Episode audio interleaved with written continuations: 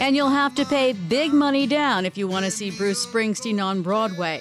You can get a ticket for $1,400, but that's in the cheap seats. It's more like $10,000 for the good seats on StubHub, the resale ticket price.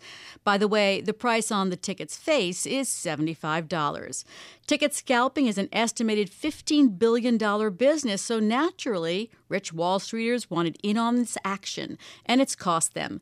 Joining us from the federal courthouse in Manhattan is Bob Van Voris, Bloomberg News legal reporter. Bob, you wrote that a few big money types, including Paul Tudor Jones and Michael Dell, were allegedly, and I love this phrase, snookered like out of towners in Times Square. Tell us about what happened. Well, that's exactly right. The uh, a number of people connected to uh, hedge funds and uh, people working for hedge funds saw an opportunity to buy into these uh, small companies that were buying blocks of tickets and selling them at a huge increase. Uh, stuff like, uh, as you said, Bruce Springsteen, uh, Hamilton on Broadway, Adele concerts, uh, Taylor Swift. Um, there was a, a, a huge opportunity, as everybody knows, for um, you know when you try to go to see one of these shows, it's going to cost you probably a lot more than than is on the face of the ticket, and uh, hedge fund people wanted into that. Unfortunately, uh, there have been at least uh, three alleged scams uh, of that uh, that snookered, uh, as you said, uh, uh, you know, people here on Wall Street. And um, so, so tell us what happened. Was it sort of like a Ponzi scheme?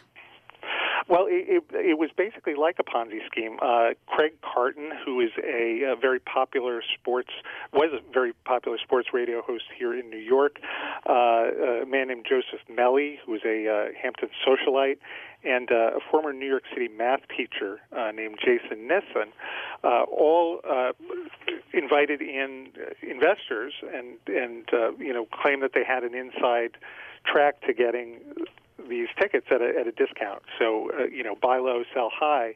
Uh, they buy them uh, with the investor money, hold on to them, and then when the uh, you know when people really wanted to go see those shows, they'd sell them at a at a, at a big markup. Um, unfortunately, uh, prosecutors claim in these cases they just took the money and uh, they allege that uh, Craig Carton uh, just used the money to pay off gambling debts and other debts. Uh, that the other people uh, never used these, this money to, to buy the tickets they were supposed to buy. So, authorities have studied ticket scalping many times, including most recently New York AG Eric Schneiderman, who said ticketing is still a rigged system. Is there any suggestion of a way to fix it?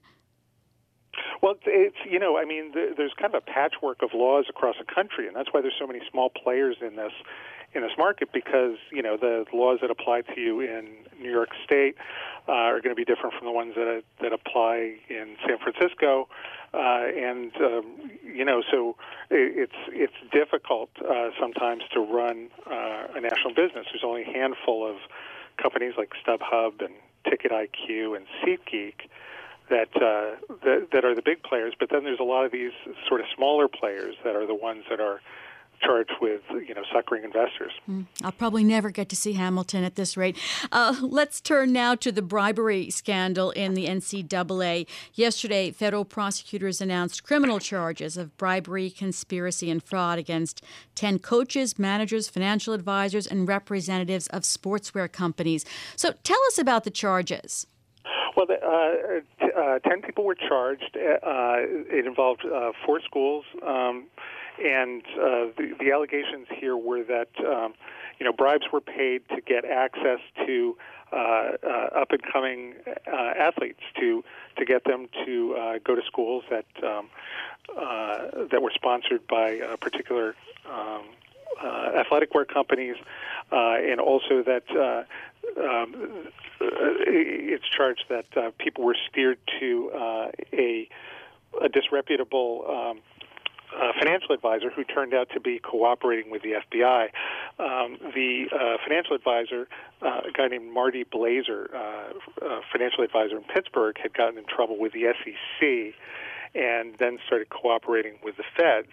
And so the uh, prosecutors say that uh, he teamed up uh, with some undercover FBI agents, and they went out uh, basically for a couple of years out on uh, sting operations, and that's how they lured some of these people in. They have hundreds of they have wiretaps, hundreds of wiretaps and recordings. It's it's a it's it's an ongoing investigation.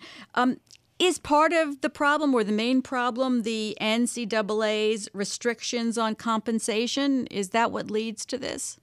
Well, certainly, you know, I mean, when people are uh, not paid what the the market will bear, um, there are people who are going to come in, and uh, even if it's against the law, they're going to, uh, you know, sometimes try to try to get around that, try to try to bribe their way into it because once they leave college, once they go pro, there's just so much money to be made with these people. And what is a possible defense here?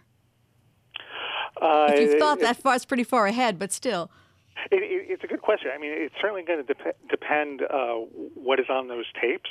Um, you know, if you are, uh, you know, on a recording um, taking bribes from the FBI and you've got marked money uh, from from the FBI, that's going to be a little hard to, to defend against. But I suppose, um, you know, uh, their, their lawyers are going to going to do the very best that they can. So now we have. Um, uh, Rick Pitino being ousted by Louisville. Is that connected to this investigation?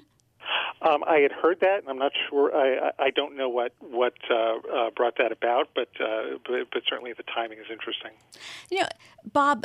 It seems as if there are a lot of scandals, and there have been in the NCAA, and perhaps it's time for new rules. Well, you know, it, it could well be. Uh, when he was asked about that yesterday, June Kim, the acting U.S. Attorney in Manhattan, said, "Look, we're not uh, we're not in the business of suggesting new rules for for college sports. We're in the business of putting people in prison when they violate the law, and we can convict them." Uh, so, I mean, that's the track that this is going to follow in the short run. We're going to see where these criminal cases go, and we'll see if college sports responds to it by, you know, cleaning their own house. He also said the madness of college basketball went well beyond the madness of March, sort of taking after his uh, his mentor there, who has left, uh, Preet Bharara. So that was Jim. Co- that was. Uh, June Kim, the acting U.S. Attorney in Manhattan, at a press conference. Thanks so much for joining us. Uh, Bob Van Voris, he's a Bloomberg News legal reporter, and he joins us from the Manhattan Federal Courthouse.